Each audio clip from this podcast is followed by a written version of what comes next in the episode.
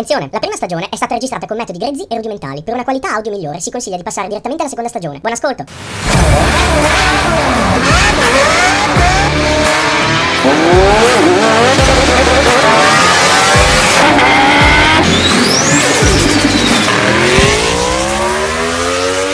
E benvenuti a questa nuova puntata del Pistone Podcast. Qui con me ci sono Edo e Ganzo e il qui presente Rosso. E oggi, ragazzi, purtroppo siamo qui per registrare una puntata un po' diversa dal solito. Sappiamo tutti cosa è successo questo weekend.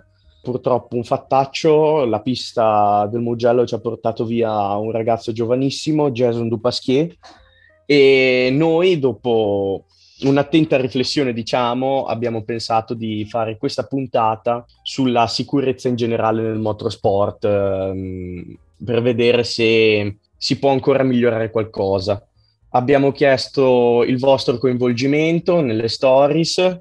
Adesso inizieremo con qualche testimonianza, qualche opinione, perché come sempre noi vogliamo creare dibattito e il dibattito, purtroppo per fortuna, c'è anche su queste cose che capitano. E inizieremo con qualche testimonianza, precisamente di Danilo Petrucci, di Pecco Bagnaia e di Mauro Sanchini. C'è qualcosa di interessante anche riguardo a Florenzano, eh, che ha detto che ci ha fatto notare Edoardo. Poi successivamente andremo avanti con vari argomenti in scaletta per eh, rendere questo dibattito un po' acceso e che possa essere utile per tutti, ecco.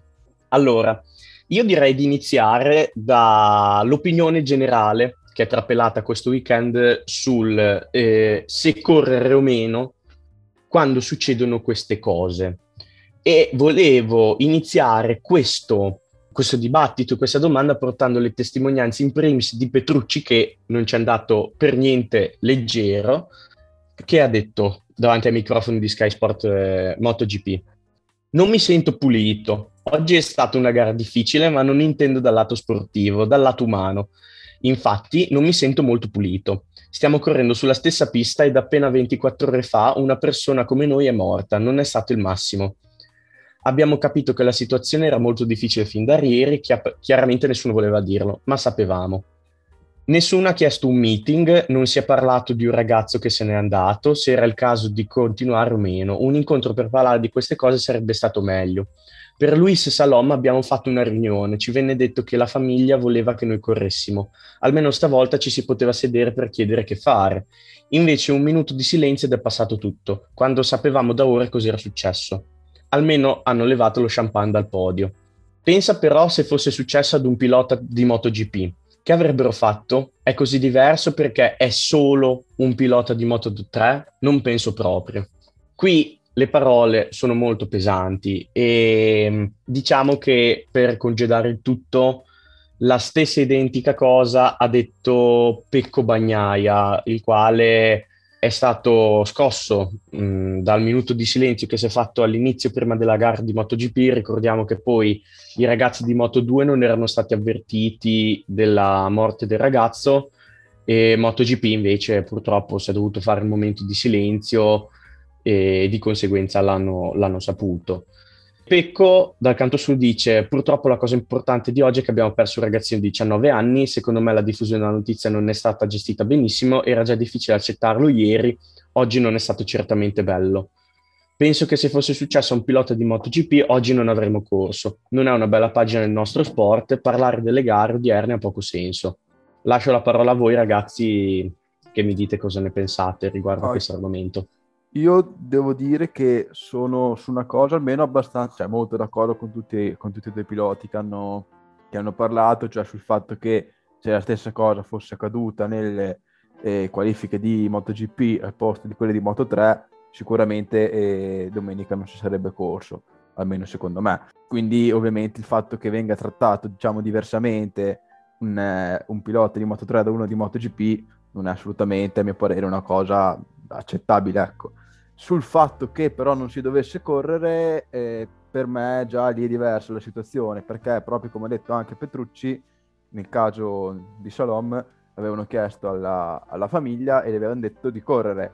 Certo, sarebbe stato meglio chiedere alla famiglia in questo caso, anche, anche in questo caso appunto, però sono convinto che nella maggior parte dei casi il desiderio di tutte le famiglie e quindi anche magari di tutti i piloti, ovviamente eh, prima del, del fatto, ecco, sarebbe quello di correre. Cioè secondo me se tu chiedi a qualsiasi pilota come in caso dovesse succedere a te eh, cosa vorresti che si facesse, eh, lui penso quasi tutti ti risponderebbero vorrei comunque che si continuasse a correre eccetera eccetera.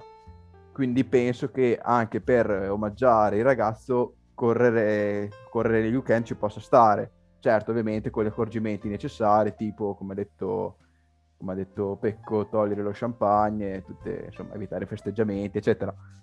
Però correre secondo me è una cosa che può anche aiutare in questi, in certi, soprattutto le famiglie in certi momenti. Quindi io in generale sono per correre la gara, magari come ha detto sempre Petrux, chiedendo però alla famiglia il permesso o comunque insomma il parere, ecco. Certo, io penso che assolutamente prima dovresti sentire sempre la famiglia di, de, del pilota a cui è accaduto, perché sono loro quelli che in primo luogo ti possono dire se gli, gli può dare fastidio un fatto del genere o no. Eh, io avevo letto ieri le, sempre le dichiarazioni di Pecco che diceva prima della, dieci minuti prima di, di entrare in pista io non me la sentivo, e avevo già detto che non, non, volevo, non volevo fare la gara, però poi ci ho ripensato perché comunque è il mio lavoro e queste cose vanno fatte, e quindi sono entrato in pista. Poi appena è partita la gara mi è ritornato in mente il fatto che era appunto successo e sono stato di nuovo male. Però se avessi, se mi fossi ritirato solo io e avessi deciso di non gareggiare, probabilmente sarei stato, se non l'unico, uno dei pochi piloti, e questa cosa mi ha fatto pensare, così ha detto lui. Eh, diciamo che secondo me dovresti chiedere principalmente a, ai piloti, perché sono i primi che entrano in gara, sono i primi che entrano in gara, e quindi oltre a chiedere alla famiglia principalmente dovresti chiedere allo stato emotivo dei piloti come si sentono e se sono pronti a gareggiare, perché comunque ricordiamo che sono loro i primi che ci mettono anche la loro vita dopo un fatto, e se tu mi entri psicologicamente devastato a fare una gara in cui raggiungi trecento orari, non è proprio la migliore delle situazioni. Poi volevo aggiungere anche la... ciò che aveva detto Florenzano eh, domenica, che l'avevo, l'avevo sentito mentre prima di guardare la gara, che diceva eh sì, ai miei tempi, negli anni settanta, queste cose erano molto, molto più comuni, vedevi cinque sei piloti ogni anno che, che perdevano la vita nelle gare, anche al T T eh, era abitudine, poi adesso abbiamo migliorato. Io ci, lì ci sono rimasto di sasso perché probabilmente erano molto più abituati anni fa a, a vedere questo tipo di cose. Adesso noi, grazie a Dio, eh, grazie alle migliorie tecniche e tutto, siamo molto meno abituati, però diciamo che comunque fa sempre, fa sempre riflettere su, sulla pericolosità di questo sport, eh, che, che ogni pilota ovviamente sa, sia, sia dal pilota di MotoGP, sia quello che alla domenica va in giro a fare un giro in moto. Tutti sanno quanto può essere pericoloso, ma tutti ovviamente sanno che ci sono dei rischi in contrapposizione, ovviamente, alla piacevolezza della, della guida in moto. Volevo aggiungere un'ultima cosa sugli sciacalli che uh, hai postato te, Rosso, nelle storie, adesso non mi ricordo se ieri o l'altro ieri, di Vittorio Sgarbi, se non sbaglio. Mi, mi, è, mi si è chiusa la vena, mi è, mi è partita un'incazzatura, perché lì si vede proprio da fuori, se, se, se non sei mai andato in moto, proprio come puoi essere una persona viscida, proprio triste. Come fai a dire... Eh, ma se in uno sport in cui si rischia la vita così tanto, perché lo fanno ancora? Lì, lì proprio vuol dire che non ci stai con la testa. Cioè, se, sei proprio... Guarda, non commento che è meglio. E quindi si sarebbe meglio che certe persone, prima di, di parlare, si informassero un po'. Ma va bene così. Io mi collego perché sono il primo che mh, odia queste cose a morte, gli sciacalli... Purtroppo ci sono sempre, e purtroppo in generale anche il giornalismo che dovrebbe informarsi sta trasformando a una gara di chi la spara più grossa per ottenere più click e più eh, soldi dalla vendita di giornali, e questa cosa mi sta dispiacendo veramente tanto, specialmente in cui in momenti del genere dove gente che non ne sa palesemente niente, che dovrebbe stare lì a se ne è capace, oltre che non far figure barbine e criticare delle opere d'arte, al posto che esprimere opinioni a caso sulla morte di un ragazzo, eh, sarebbe anche meglio. Io non ho niente da aggiungere più che altro su quello che avete detto voi. I pensieri sono sempre tanti, come ho detto nelle stories eh, ieri, e diciamo che quello che balena nella testa di tutti ogni volta, la domanda principale è: ma questo ragazzo poteva essere salvato? Anche con eh, Simoncelli, quando accadde, i soccorsi furono non tanto tempestivi. Eh, Simon, il Sitch purtroppo gli cadde pure dalla, gli cadde pure dalla barella.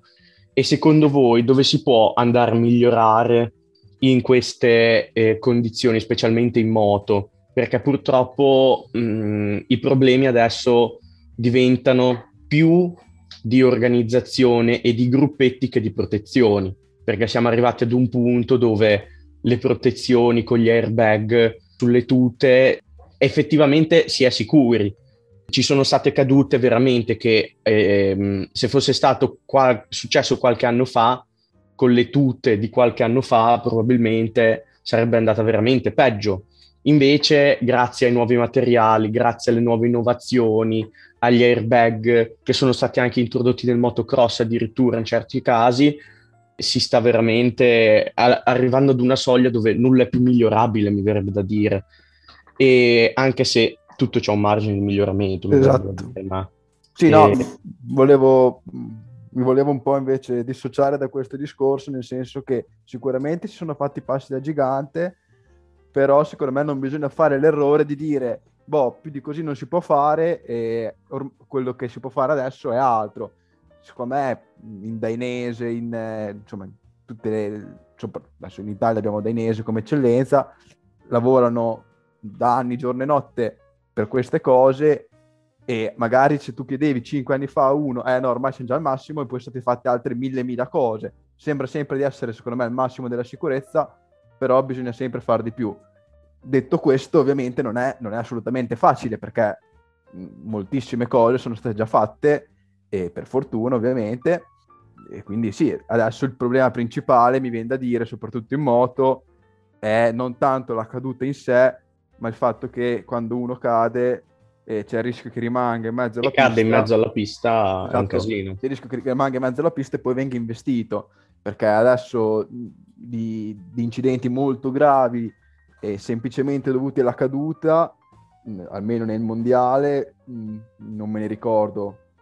All'ultimo in ordine di tempo è stato quello di Marquez, che si è rotto un braccio. Sì, però si, si è rotto un braccio. No, sì, senso, no, non è stato però... così grave, tutto.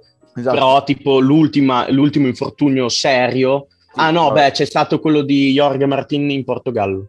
Sì, però sono cose, diciamo, alla fine abbastanza superfic- cioè, superficiali, sono comunque cose gravi, però un braccio rotto, certo, può essere un problema, però rispetto a quello che può succedere eh, nel caso sì, si sì. investa una moto è nulla, insomma.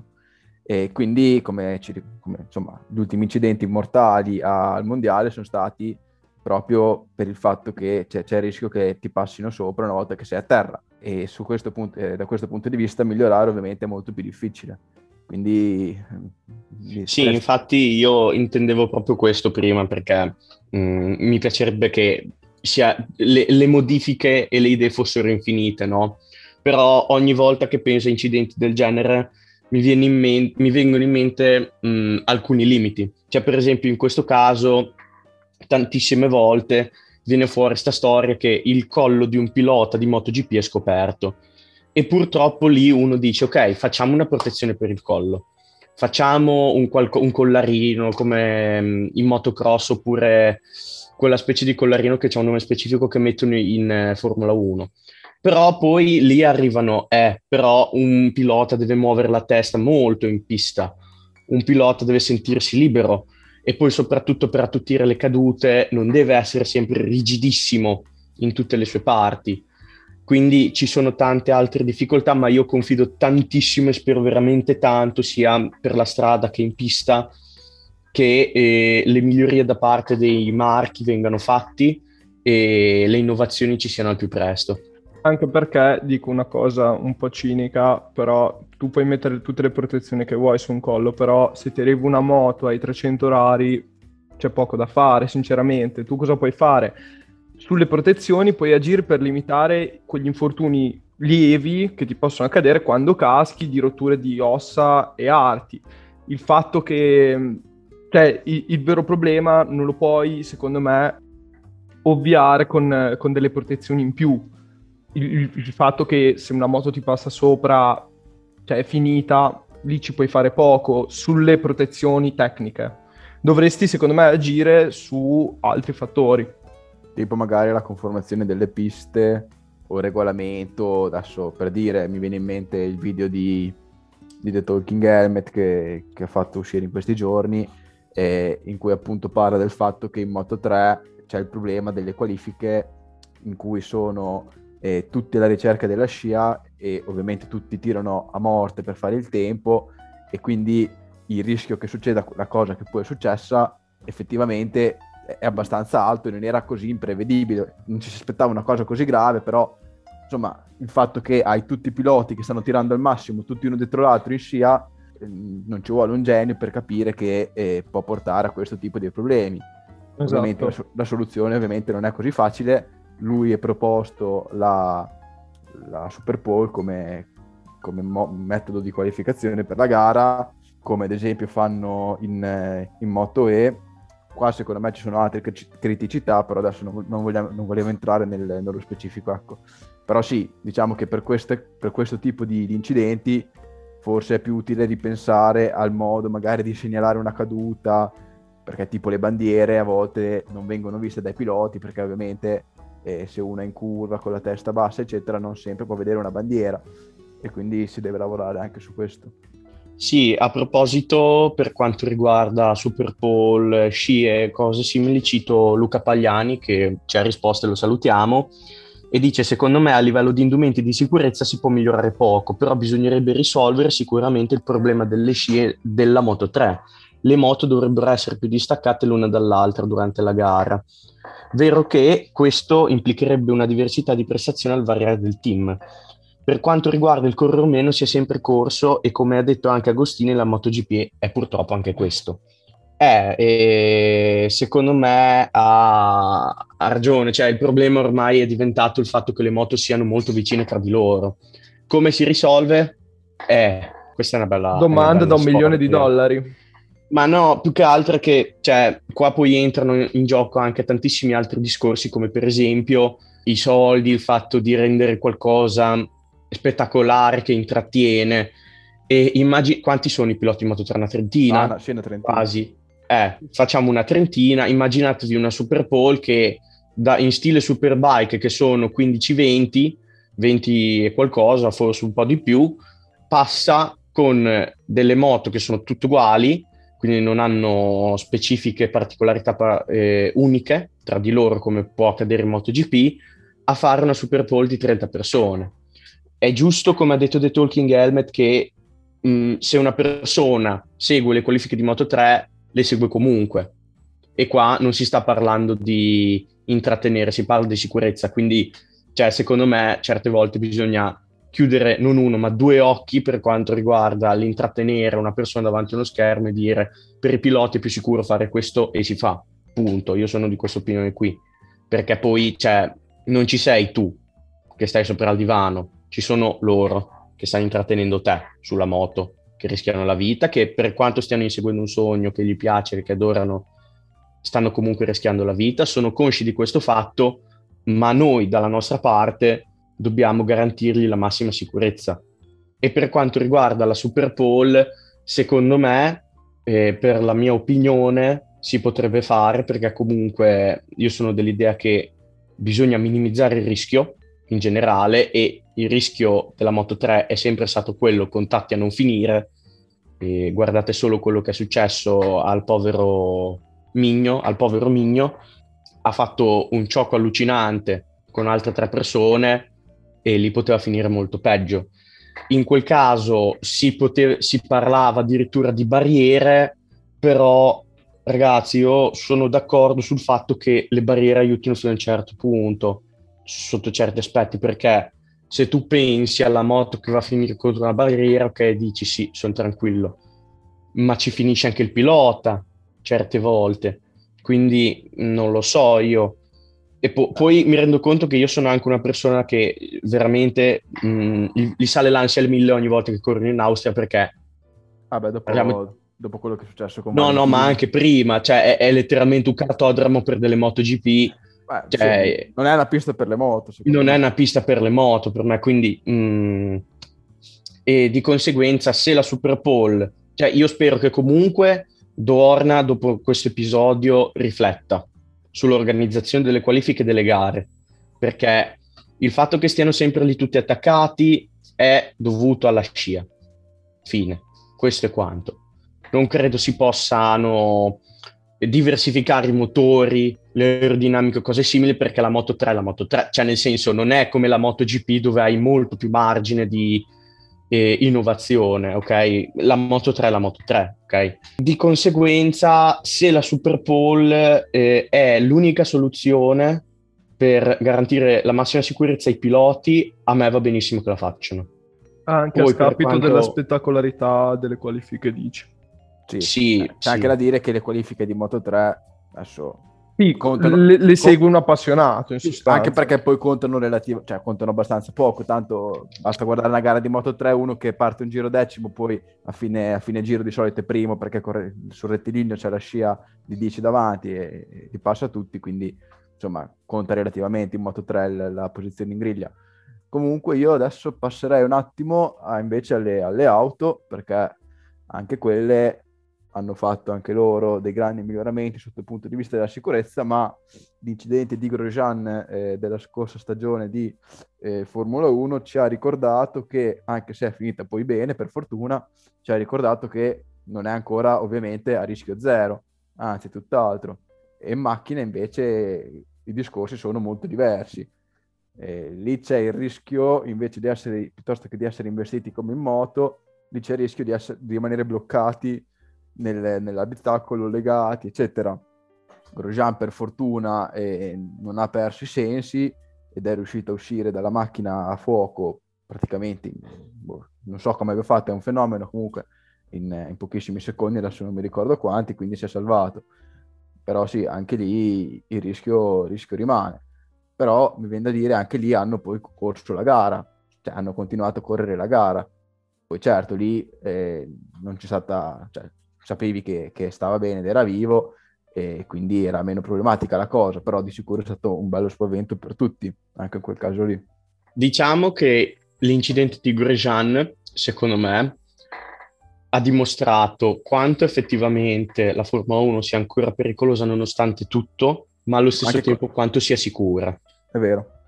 Perché mh, innanzitutto ringraziamo Sandallara che fa queste monoscocche in carbonio sicurissime, che si spezzano in due quando devono e, e tutto il resto. Eh, ringraziamo anche l'introduzione dell'halo, perché se non ci fosse stato Grosjean, secondo me, lo salutavamo.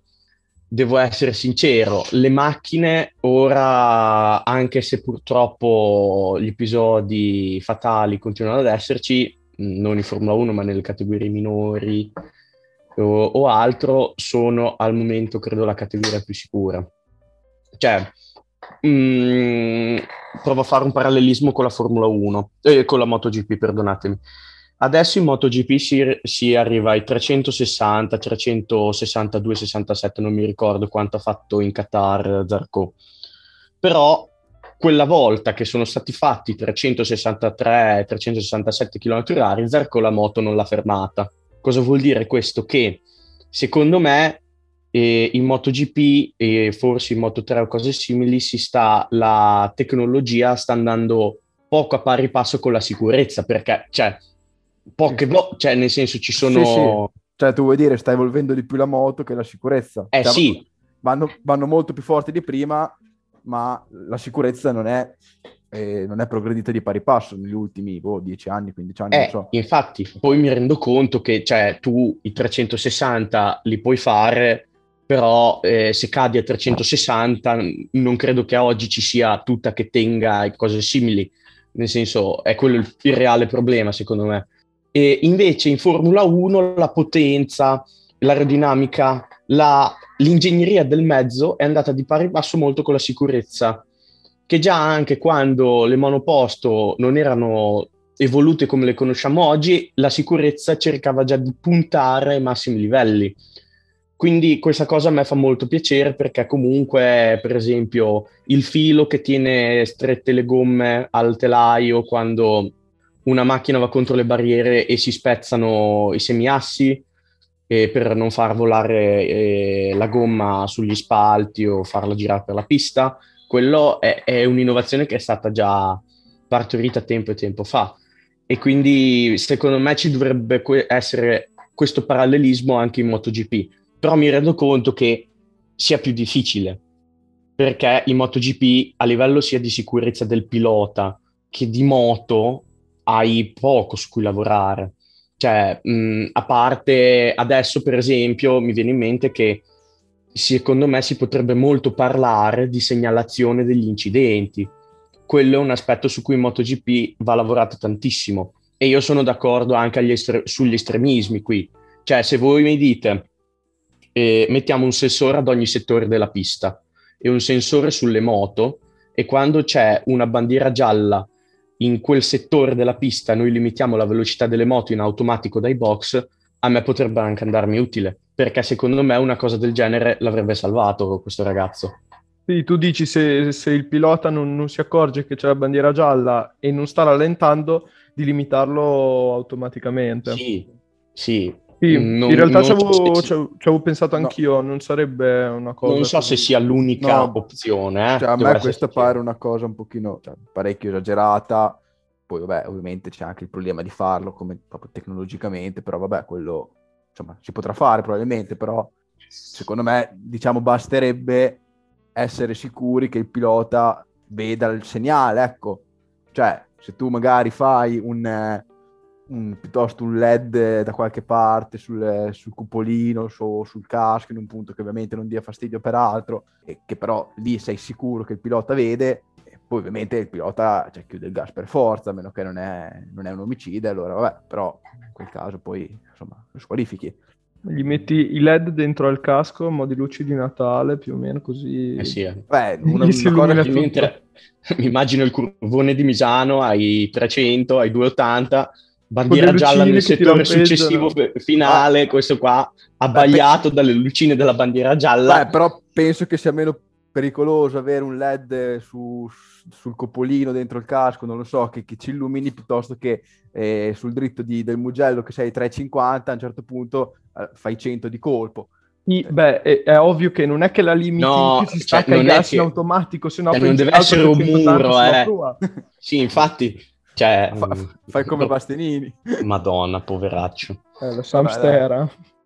Va bene, ragazzi, io credo che possiamo chiudere qui l'episodio. Sì, direi di sì. È stato un po' pesuccio questo episodio, ma era doveroso farlo, anche perché mh, volevamo rendere tributo in qualche modo a questo ragazzo. E noi, come sempre, vi salutiamo e vi diamo appuntamento a quello che è l'ultimo episodio della Buon prima resto. stagione e del Pistone Podcast, che sarà la prossima settimana. Sarà uno speciale monomarca, essendo il quindicesimo episodio, e decideremo su che marca. Si vocifera tra le vie Benelli, ma vedremo. Nulla è ancora deciso. Nulla è ancora deciso. E noi vi salutiamo e vi diamo appuntamento al prossimo martedì. Yes. Ciao a tutti. Ciao ragazzi. Ciao ciao.